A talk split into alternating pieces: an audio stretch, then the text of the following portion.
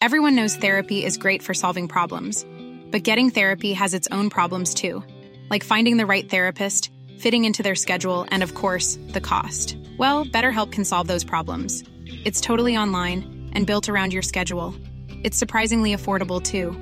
Connect with a credentialed therapist by phone, video, or online chat, all from the comfort of your home. Visit better help dot com to learn more and save ten percent on your first month. That's BetterHelp, H E L P. Hello, you are very welcome to The Tonight Show. The crime that shocked a nation. Jozef Puska is found guilty of Ashling Murphy's murder. Ashling is warmly remembered today by her boyfriend as a beautiful, vibrant and talented young woman. Her life had a huge impact on so many of those around her, and she was the epitome of a perfect role model for every little girl to look up to and strive to be. In other news tonight, Israel agrees to four-hour pauses in fighting in areas of North Gaza as European and Arab leaders, including the Taoiseach, discuss the war in Paris.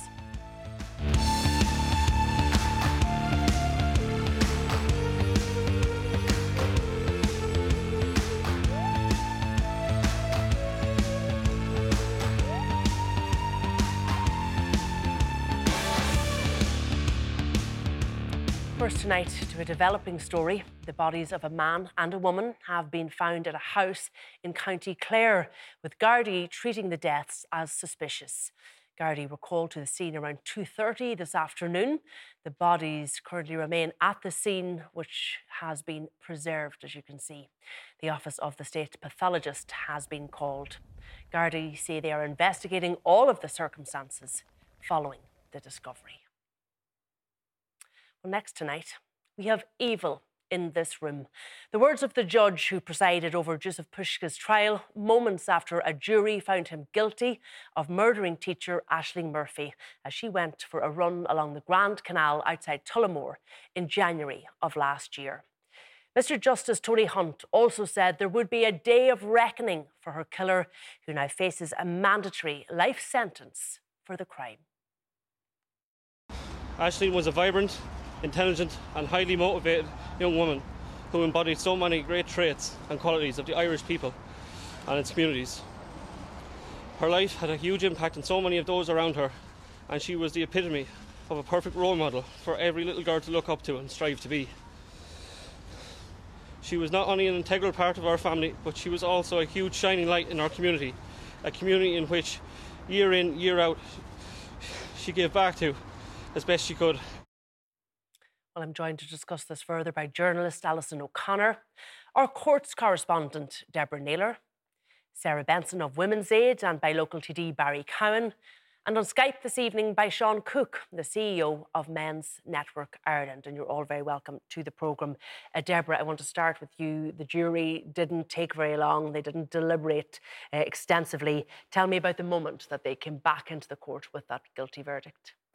Yeah, I think you could probably describe it here as, first, it was incredibly tense, as, as it always is when a jury is returning its verdict. And after that, it was very emotional. Um, they returned the verdict, a unanimous one, uh, finding Jozef Puska guilty after just one hour and fifty-four minutes of deliberations. It was an emphatic decision. Uh, there was very little reaction from him. He dropped his head as his interpreter translated uh, the verdict for him. Um, Ashling Murphy's family were really dignified in court, as they were throughout the trial. There was very little from them. Um, her mother, Kathleen, she was clutching a, a picture of Ashling, a framed photo of her, but you could see the relief in their faces. Um, Mister Justice Tony Hunt, he thanked the jurors for their service. He said that they had uh, returned the right verdict in the case. And, and as you said, he said that there was evil in this room. He said there was evil in this room, and we all know that he was referring to uh, Jozef Puska. There was evil, I suppose, in what he did to Ashling Murphy. There was also evil in this story he spun about his involvement in this crime. Yeah, because Jozef Puska took the stand during this trial. Um, and when it was in the middle of this trial, was the very first time uh, we heard his claim that he had been helping Ashling on the day of her death. Uh, this never emerged before this. He he had plenty of opportunities uh, to put that defence forward, uh, but we heard that he, he was claiming he was also attacked And when he took the stand, he gave an elaborate version of these events. He said he, he was along the Grand Canal that day. Uh, someone, a man attacked him, and he told the story in great detail and then said it was after that that Ashling was attacked. So he claimed that he was a victim Of, of a stabbing, the same person that attacked Ashling, a masked man. Uh, but as the prosecution put it, he was someone who was an inveterate liar, and he lied to Gardaí throughout the investigation. He lied when he was on, you know, under oath on the stand. Um, and ultimately, uh, the jury did not believe those lies. And all of that must have added to the trauma that Ashling's family had endured. They also had to listen to very graphic detail about her murder, but also a part I think I found very difficult to listen to at the last moments of her life, which had been witnessed. Yeah, uh, I, I would have to say some of the evidence in this trial was incredibly difficult to listen to because it was it was very graphic, it was very visceral. Um, and there was some days in court that I think, you know, were difficult for journalists to cover. So I can only imagine what it must have been like for a family to listen to.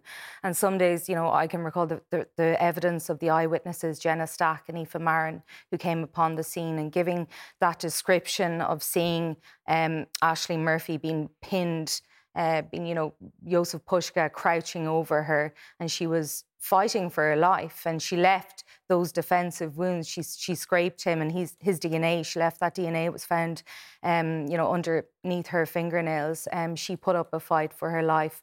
Um, and of course, um, there was other days in court when her her personal belongings, including her, her bobble hat, her necklace, they were produced as exhibits. Um, her last moments, just around half an hour before she was killed, that was shown on C C T V. So there were there were very many moments in this trial that just must have been, as the judge referred to one day, taken a superhuman strength uh, for her family to be able to sit through that and listen to this evidence. And we can only hope at this point that it is of some comfort to them that the jury has returned that guilty verdict. Yeah, and I'm hopefully they did feel today that justice was served, Alison. They've learned, though, how this happened, but they have no idea why this happened.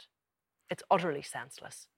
Completely senseless, but and I but I suppose, is there any why that would comfort you in a in a circumstance such as this?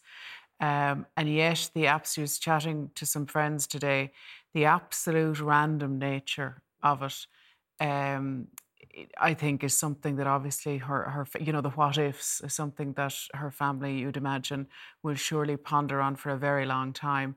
Um, they are a family who've behaved with such incredible dignity. The idea that they had to be put through a trial, and as Deborah has just outlined, um, that le- that level of detail, um, I think it's it's a it's a case that just for all of those reasons, I think that has affected so many of us, and I think that just got right to the heart of of how fearful women are on a day-to-day basis. Actually, I think in the in the weeks after Ashling's murder, I think women realised how much they had internalised that sort of thing, and uh, and normalised it, and accepted it as an everyday part of life. Just took it as an everyday part of life, and I think there then was a lot of anger. I certainly felt it, because you suddenly realised, you know, why should why should this be be the case? Um, and as a as a mother of, of teenage girls, it's something that is often on my mind, um, and that fine that very fine balance between not wanting um, your daughter to live in fear, and yet you being in fear for their safety. And something like, we know that uh, the, the statistics show that a woman is far more at risk in her in her own home, but that, as the family of Ashling Murphy know, um, something entirely random like that, a fabulous young woman out for a run along a canal, to be so savagely murdered in that way, it, that it can happen just like that in the blink of an eye. It must be difficult, so difficult for her family and so difficult for the community, Barry Cowen. Is there still fear in that community, do you think? And will this verdict today go any way to address that fear? I think the, the community was no different than the country. There was shock and horror uh, after the attack and the randomness of it. To think that a, a girl could go out for a run, as people said, she only went for a run, and, and, and this terrible vista uh, awaited her. But I think the community itself is, is glad that it's over, that justice has been done. Uh, but the tragedy and the, the, the grief and the loss continues for the family. You know, the family, her parents, the Murphys, the Leonards, they're solid, decent, hard-working people. Together with their community, who play an important role in the rearing of their children. Uh, you know, they're in the midst of the community, whether it be music, sport, culture, education. And as her boyfriend said, she was a vibrant, highly intelligent, motivated uh, woman and an example to, to everybody who knew her and to her school community in Durrow where she taught. It's absolutely tragic. Uh, you know, there's today's event, as I said, thankfully that's over. And you want to, I want to thank the Gardaí for the work that they did in painstakingly, you know, ensuring that the evidence was without doubt uh, in favour of putting this man where he deserves to be tonight. It was quite overwhelming. And, and, and, and put paid to the lies that he spun in court over the last number of weeks. And as, you know, we can only really appreciate and respect the family and the extended family for the dignity that they showed, which was akin to the way she lived her life too. An example to everyone. To pick up on a point that Alison made, there was this visceral outpouring of grief, but it was more than grief. It was an anger as women, as you say, almost admitted to themselves that they do live with this yeah, sense it, it, it was, of, of fear and yeah, have accepted exactly. this and sense of fear. Said, did that, did that you know, shock I heard, you? It did, it, did, it did shock me to an extent, and it shouldn't have shocked me, but it did, and that's a, mm. an indication of society and where it is in relation to the difficulties that women face on a daily basis. To hear women and friends and relatives say that, yes, when they go walk or run, they do have their keys in their hands as some form of protection. And to think that that fear is inbuilt in society was something that we had to address and and and, and use this terrible event to bring some good out of it in, in our response politically and socially. But I think the first job, as I said, was the shock and horror and the realisation of the fear that women feel. And for many men like me and others to realise and appreciate that. And then for, depending on your role in society, what you can do to impact, uh, you know, progress in that area. And from a political perspective, you know, for the Parliament to play its role in bringing about a new strategy that recognises this and, and, and addresses prevention, protection, uh, prosecution and, and, and, and, and strategies that can help in education, that can help in the courts, that can help in society, and improve the situation and improve the awareness and not take for granted some things that unfortunately many of us did. Sarah Benson, we did hear the word watershed, didn't we, after this murder. Was it a watershed moment? Well, Women's Aid have been maintaining the femicide report since nineteen ninety-six in this country, and two hundred sixty-three women have died in violent circumstances. Um, since Ashling Murphy uh, was murdered, eighteen more women died violently in this country. Um, at the same time that this trial was taking place, there are also three other trials taking place and three other families mm. of murdered women um, sitting in courtrooms.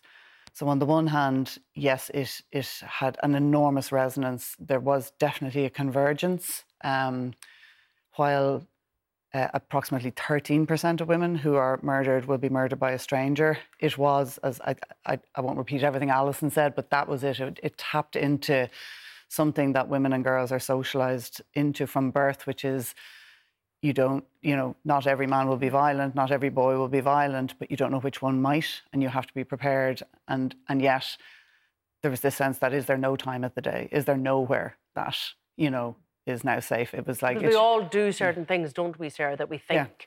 without perhaps even thinking, we do to protect yeah. ourselves. Yeah. We don't go out late at night. We, yeah. If we were to go out late at night, we would go out in pairs. We wouldn't go down a dark alleyway. There's just things that you just don't even second-guess. What she did is something that women do all of the time, and they don't think there's... It exposed the absolute fallacy that women can be responsible for their own safety when a perpetrator is going to seek to harm them. And I think that was what it really... That's where the anger came in. It's like that. This is all...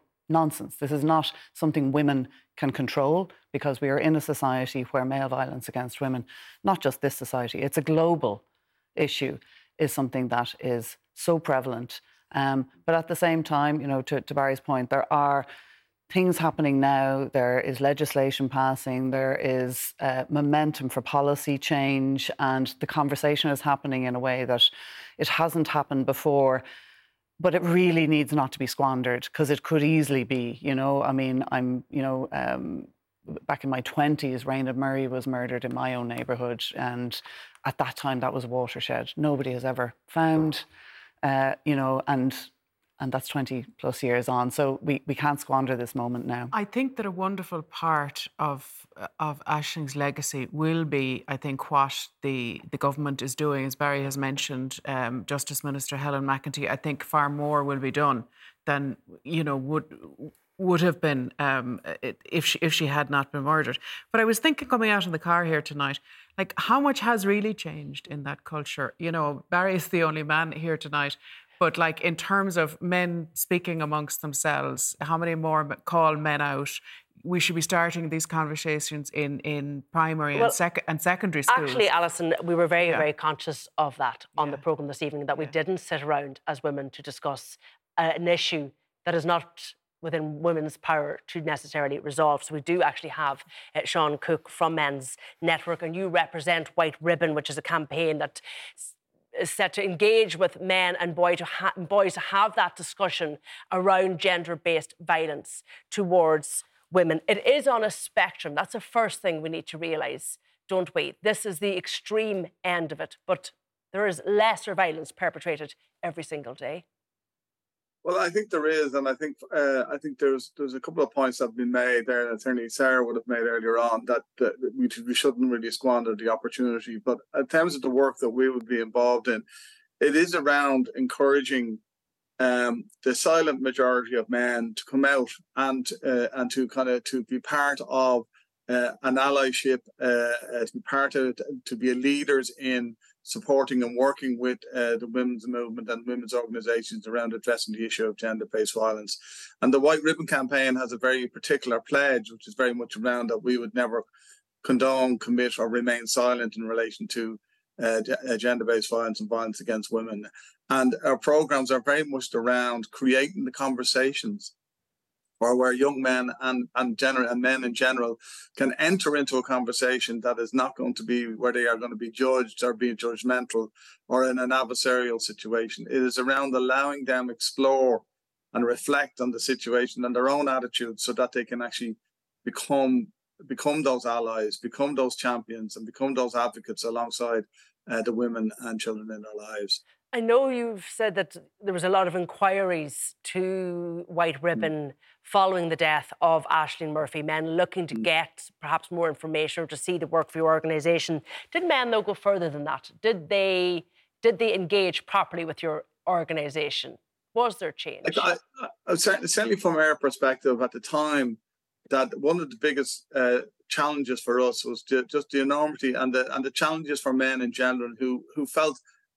somewhat at a loss about how does one, how do we respond to this? How do we show solidarity? How do we uh, show our disgust and our uh, uh, disappointment and our horror and anger in some ways about uh, in terms of what has actually happened and what has happened over many years in terms of gender-based violence in this country and across the world? That what what can we do? And this is the this is the big challenge um, that they were ringing up saying, how do I show my support? How do I Uh, uh, step into the conversations? And, and we have a particular uh, initiative which is called the Step In, uh, Step Up and Step Back initiative, which is really giving men uh, steps and boys on how to kind of engage in this particular conversation. And it's about stepping into the conversations with the women and girls in their lives and listening to those women and hearing their fears and concerns, but not only hearing that, but hearing their Uh, their ideas and their innovation and their uh, and their fun as well with that. And then secondly, it's about stepping up, as in be,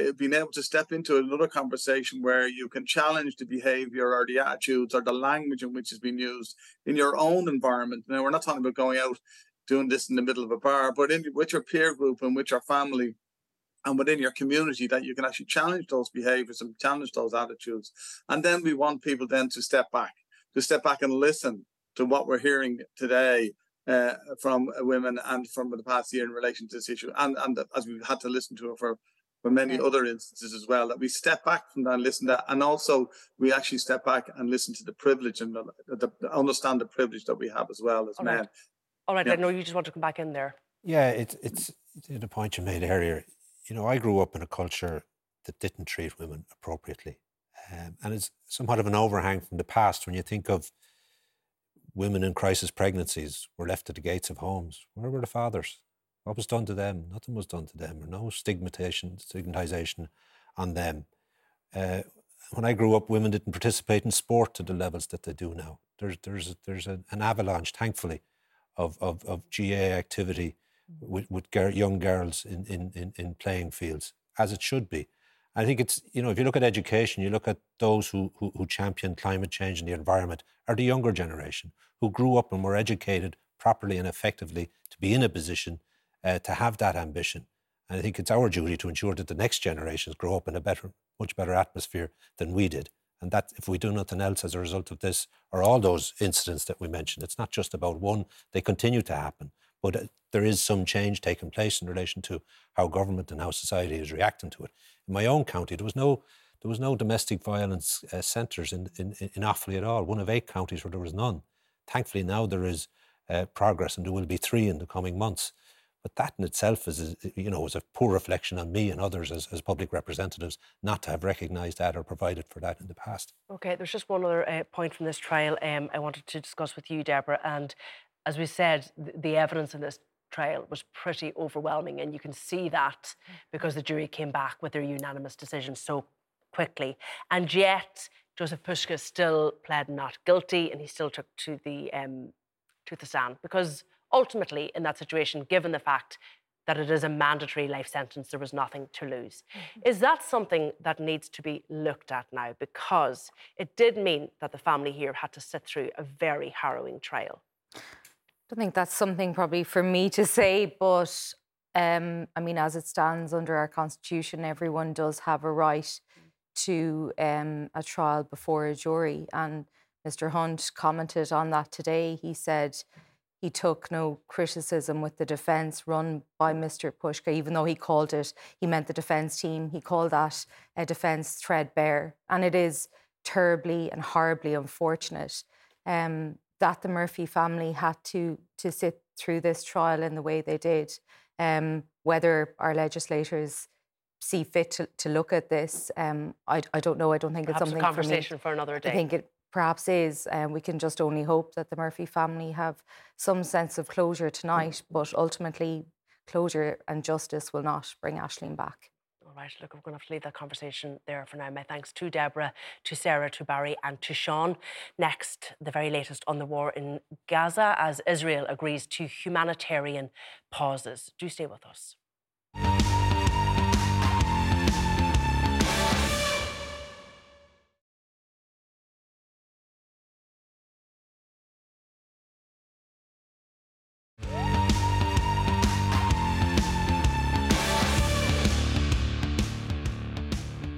The Israeli army is to begin daily four-hour military pauses so people can flee northern Gaza. Meanwhile, a militant group in Gaza has released a video of two Israeli hostages, an elderly woman and a boy, amid speculation about talks to free more captives.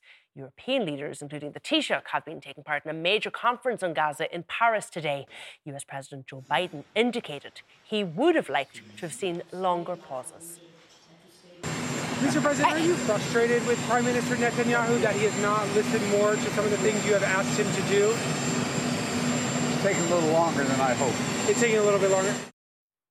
Well, earlier I spoke to Tal Schneider from the Times of Israel for a reaction to the latest humanitarian pauses and whether she thinks they may lead to the release of some of those Israeli hostages.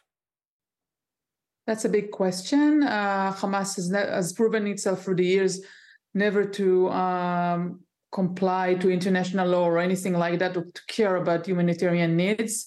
Uh, Israel has been putting in place humanitarian pauses for a couple of days now. I mean, you've seen the marches of the people, you know, going south.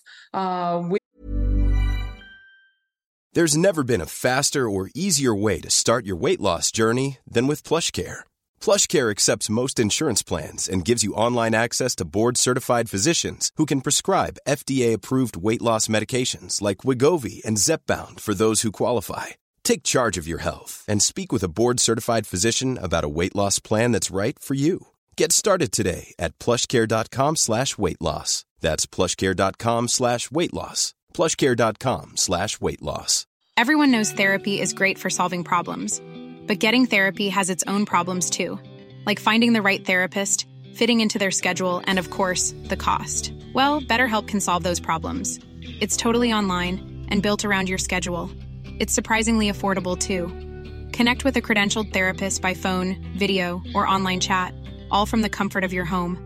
Visit better help dot com to learn more and save ten percent on your first month. That's BetterHelp, H E L P.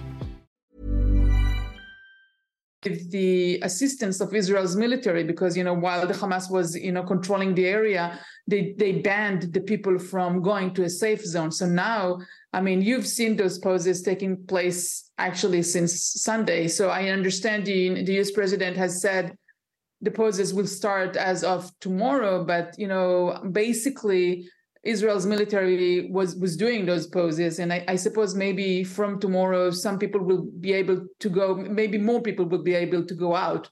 As per the Hamas, you know, there, we don't have any expectation from them there. It's not just the Hamas, by the way, it's a terror organization, the Hamas, but there are other terror organizations like the Islamic Jihad out there and in the same region. And they are denying any type of, you know, Red Cross uh, assistance to these people who they took from their beds on a Saturday morning, you know, two hundred forty Israelis. So is it, if it's not going to secure the release of hostages, if you're not confident that that's going to happen, is it an acknowledgement from Israel that it has heard the pressure and the criticism from the international community about the treatment of ordinary civilians in Palestine, in Gaza specifically, and an acceptance from Israel that it was actually in breach of international humanitarian law? No, as I said, Israel is a democratic country and it's playing by international law from the beginning.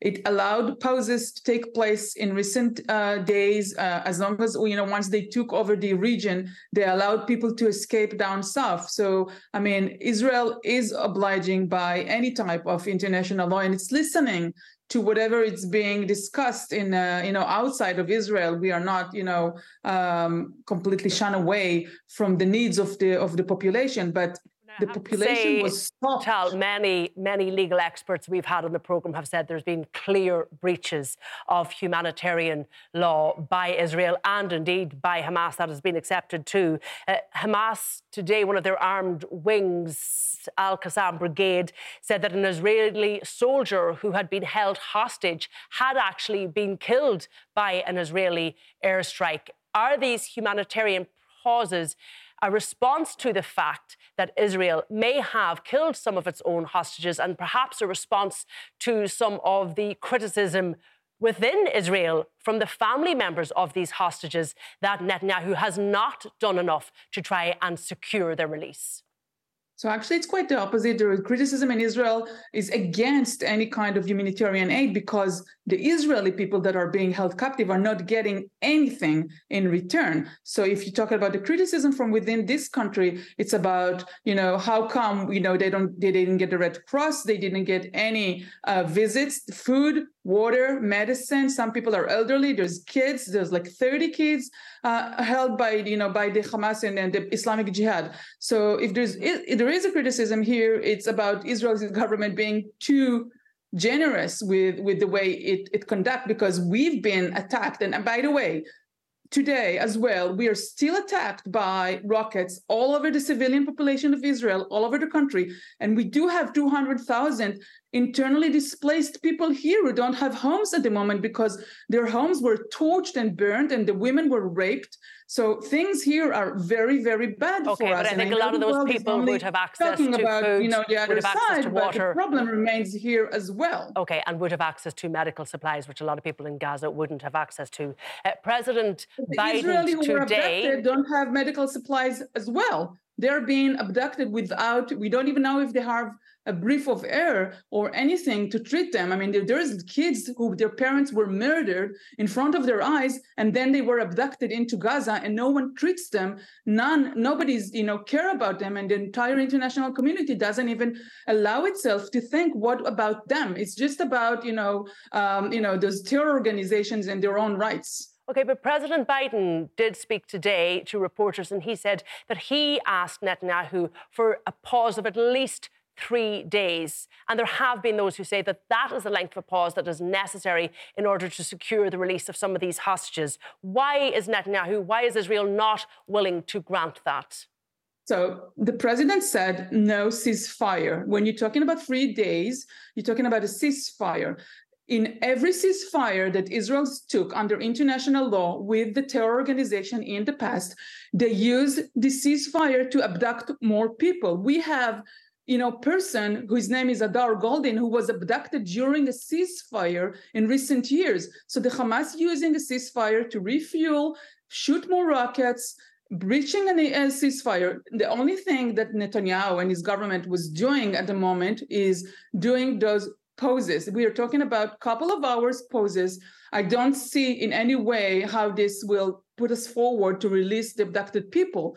But it, as I said, it's because it is a democracy. Israel is not, you know, working against international law. And, and um, um, some people from the international law, lawyers community says that Israel has every right to protect its own people.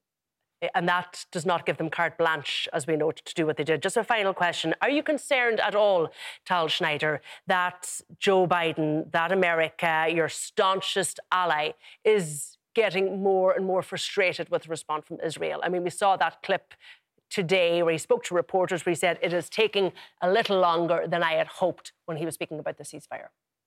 Well, relationship between Netanyahu and Biden was not its best to begin with.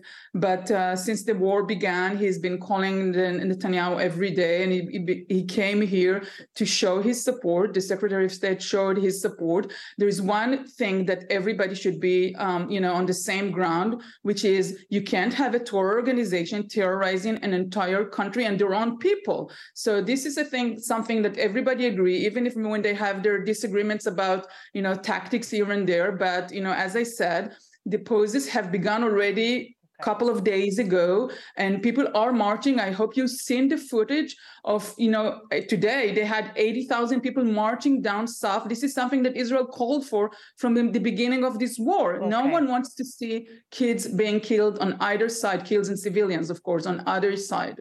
All right, Tal Schneider from the Times of Israel, thank you for taking the time to speak to us here this evening. Thank you.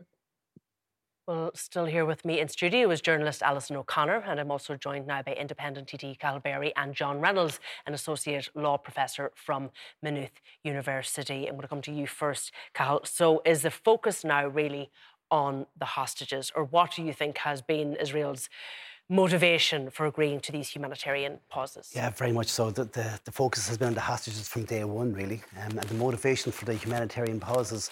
Um, I guess there's pressure building on Israel, both internally from the Israeli public, because Netanyahu's government is very unpopular, but also externally.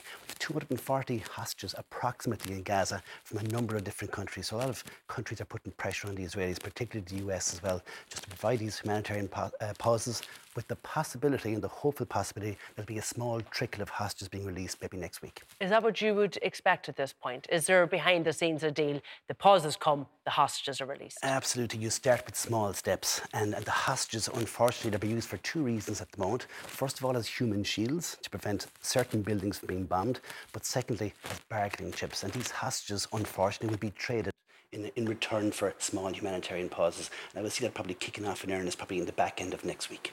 I mean, uh, Cathal says there that one of the main focuses here has been the hostages. Another has been the eradication of Hamas. Um, the background to all of this, John Reynolds, is that the fighting is actually intensifying, isn't it, around Gaza City?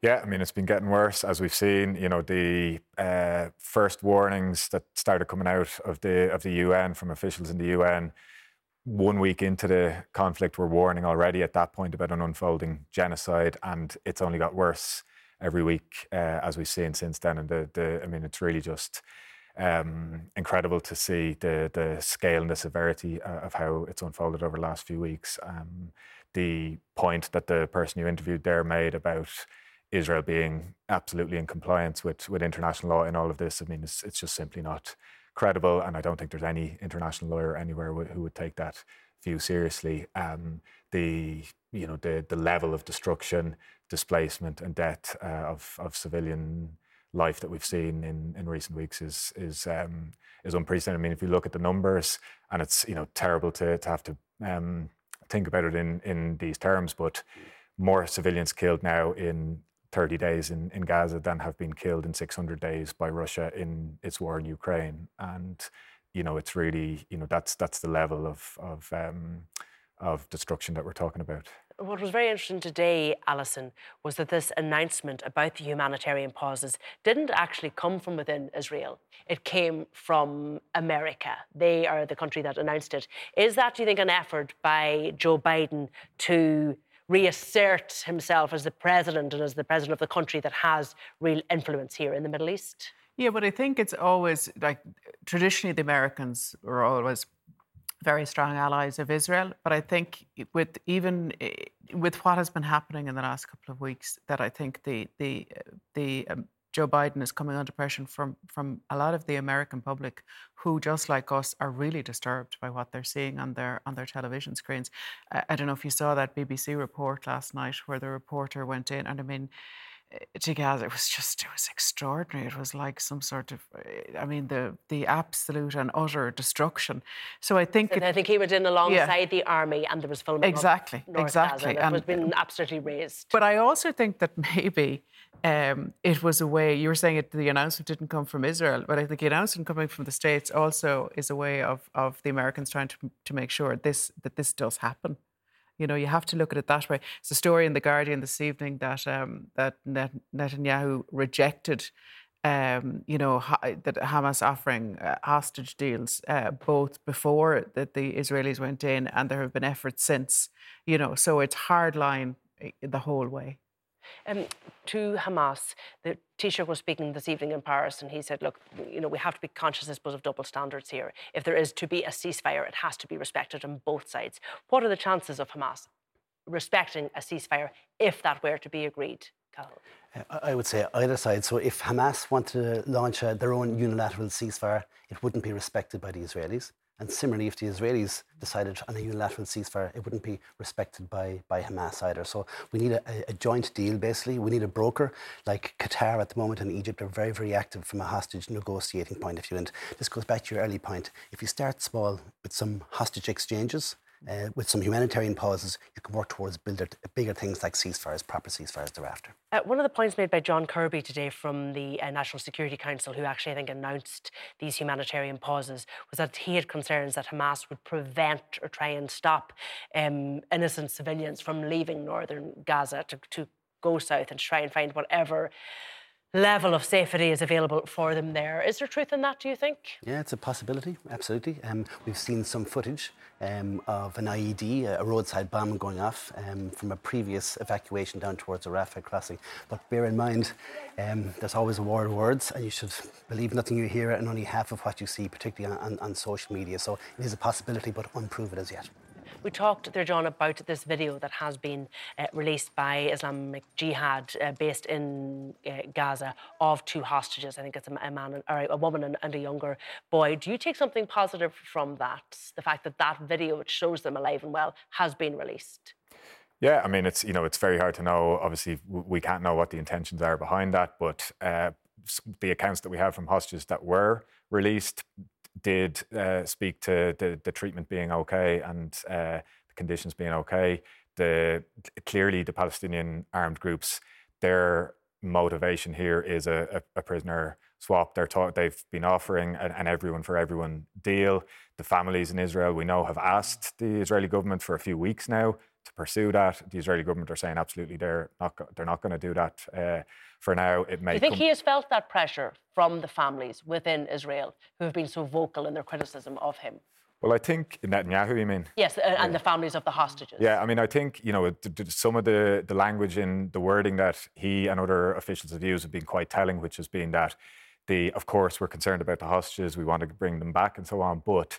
He's he the, the the wording has a lot of the time being this is part of the mission or part of the operation, and then it's the constant reference back to Hamas, to destroying the um, infrastructure, to you know the, a lot of this uh, absolutist language about you know we're not concerned about precision, it's all about damage, eliminating Gaza, leveling it, leveling it to the ground, making sure there will be no Gaza left at the end of this. I mean, some of the the language has been so strong from. Uh, Israeli leaders in a way that we haven't seen in previous wars and assaults on, on Gaza. And that's why the um, critique that a lot of U N officials and international lawyers and their analysis that they've presented now has been talking about an unfolding genocide in a way that we haven't had in previous rounds of wars on Gaza in, in the past. And, and what is genocide? What is the definition of it? The definition of genocide is the uh, uh, a, a series of acts carried out, and those acts can be killing, physical killing, causing harm, uh, or creating conditions of life that are essentially unlivable.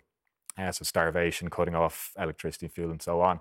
Those acts carried out for the intent, with the intent to as- destroy a population group in whole or in part. And here, you know, that um, that that is the argument that, that's being made now, that you have that intent is there very much. You can see it and hear it and read it in the statements that the Israeli leaders are, are making. The conflations between civilians and combatants, the statements that there is no, there are no civilians in, in Gaza. That even the president of Israel has, has is on the record as saying there are no civilians. It's the entire nation is responsible, and we can't Uh, um, give too much cre- credence to this combatant-civilian distinction. And so that that kind of language combined, uh, that shows an intent to destroy uh, in whole or in part, combined with the the acts of the the, the, the mass bombardments and airstrikes and killings that um, is uh, leading U N officials, including Craig, Craig Mogapur, the, the U N senior human rights official recently, who said, you know, normally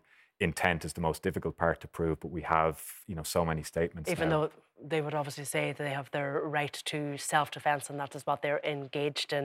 Um, just to one other point, um, Cathal, there was this international conference in Paris today. Was that really quite undermined when we had this announcement from the United States, where we reminded that really the United States, I suppose, and Qatar, but the United States are the power players here? Yeah, well, it's a start. Uh, the French would fancy themselves as players in the Middle East as well, and that's the position they've had for a while.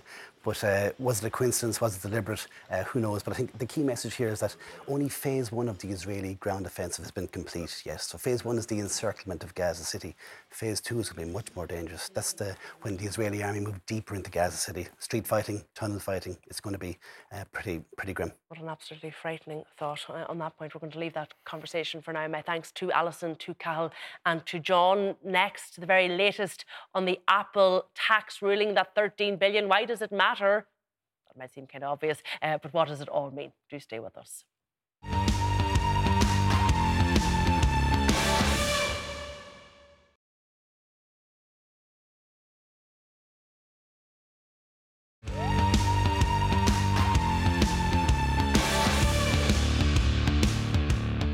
The E U's highest court is set to throw out the original ruling in Ireland's long-running legal dispute over taxes paid by Apple. In an opinion, an advisor to the court says the original ruling featured errors in law. The advice is not binding, but it is highly influential. I'm joined by Lorcan Allen from the Business Post to explain all of this and why it matters. Lorcan, will you... We're going to need a little bit of an A B C here, so let's just go back to the, the core issue at stake here. Okay, so all of this that we've been hearing about today goes back to twenty thirteen, when the U S Senate or U S Congress was investigating Apple and how much tax it paid. Uh, and or didn't pay. Or didn't pay, exactly. I mean, at the time, the company was paying less than two percent on billions and billions of dollars it was making in profits. And when he was sitting before a U S Senate committee, Tim Cook, the chief executive of Apple, made the comment that the company was able to do this because it had a tax incentive arrangement with Ireland.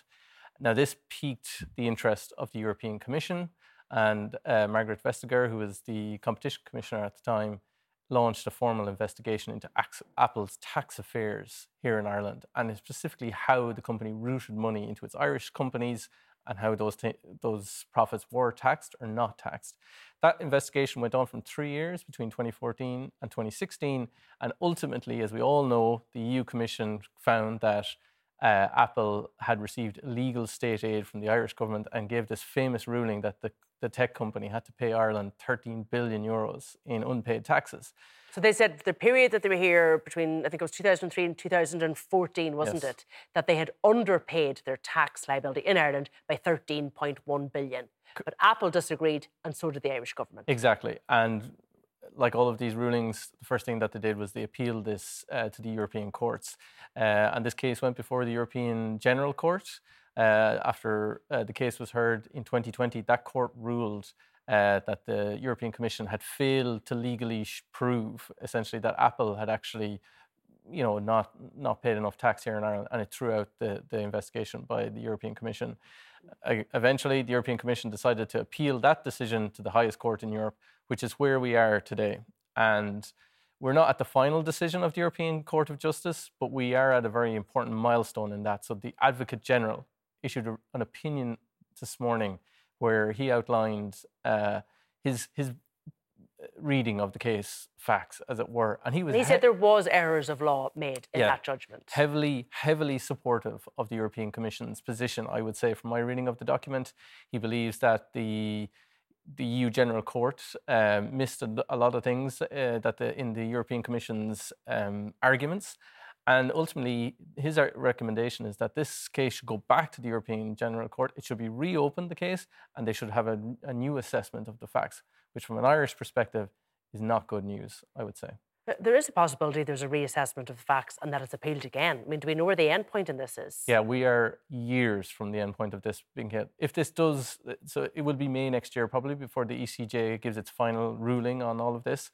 Um, but this has given us the direction of tra- yeah. travel, doesn't it? We assume this is what the E C J are going to find. Yeah. It needs to go back. It needs to be reopened. We need to hear this. Exactly. Again. And we assume so that we'll say in May next year that the E C J, E C J does to say that this case should go back to the E U General Court and it should be reopened.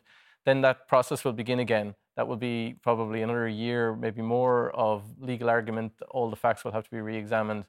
And whatever the outcome of that new case again is, or new ruling, that will almost certainly be appealed by either the Commission or Apple and Ireland again to the E C J once again. So, I mean, estimates have said it could be the end of this decade uh, by the time there's a final, final ruling or settlement on the Apple tax case. OK, so there's some very, very rich lawyers in the world uh, because of this case. In terms of Ireland's involvement here, obviously uh, Apple took the decision to appeal this and, and Ireland really kind of went along and supported them. What potential damage does this do to Ireland's reputation?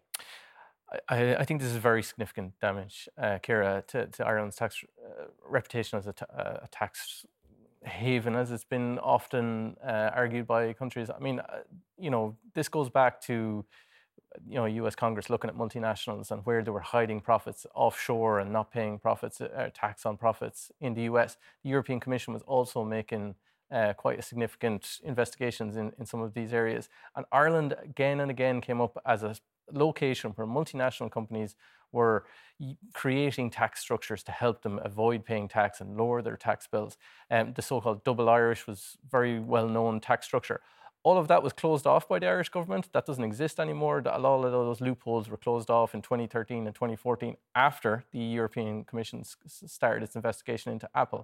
Um, so You know, the tax corporate tax system globally has been tidied up quite a lot, but I mean, you know, all of this this this week, it just kind of brings back those um, noises about Ireland and acting as a conduit, I suppose, for multinationals to avoid paying tax. Does it in any way put F D I off coming into Ireland? I think it's not helpful if you're the I D A and you're trying to attract multinationals, particularly new multinationals, to come and invest here in Ireland. I mean, they would be worried about their reputation if they were to be saying, oh, well, you're only going to Ireland because you're looking for tax loopholes. I think that's less true than it was a decade ago. As I said, the the, the tax loopholes have been largely uh, you know, closed off because of changes in the O E C D tax system as well as the Irish tax system.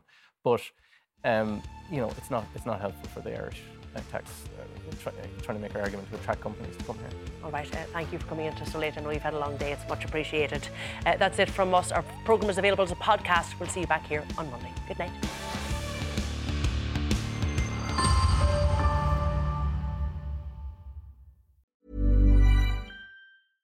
Even when we're on a budget, we still deserve nice things. Quince is a place to scoop up stunning high-end goods for fifty to eighty percent less than similar brands. They have buttery soft cashmere sweaters starting at fifty dollars, luxurious Italian leather bags, and so much more.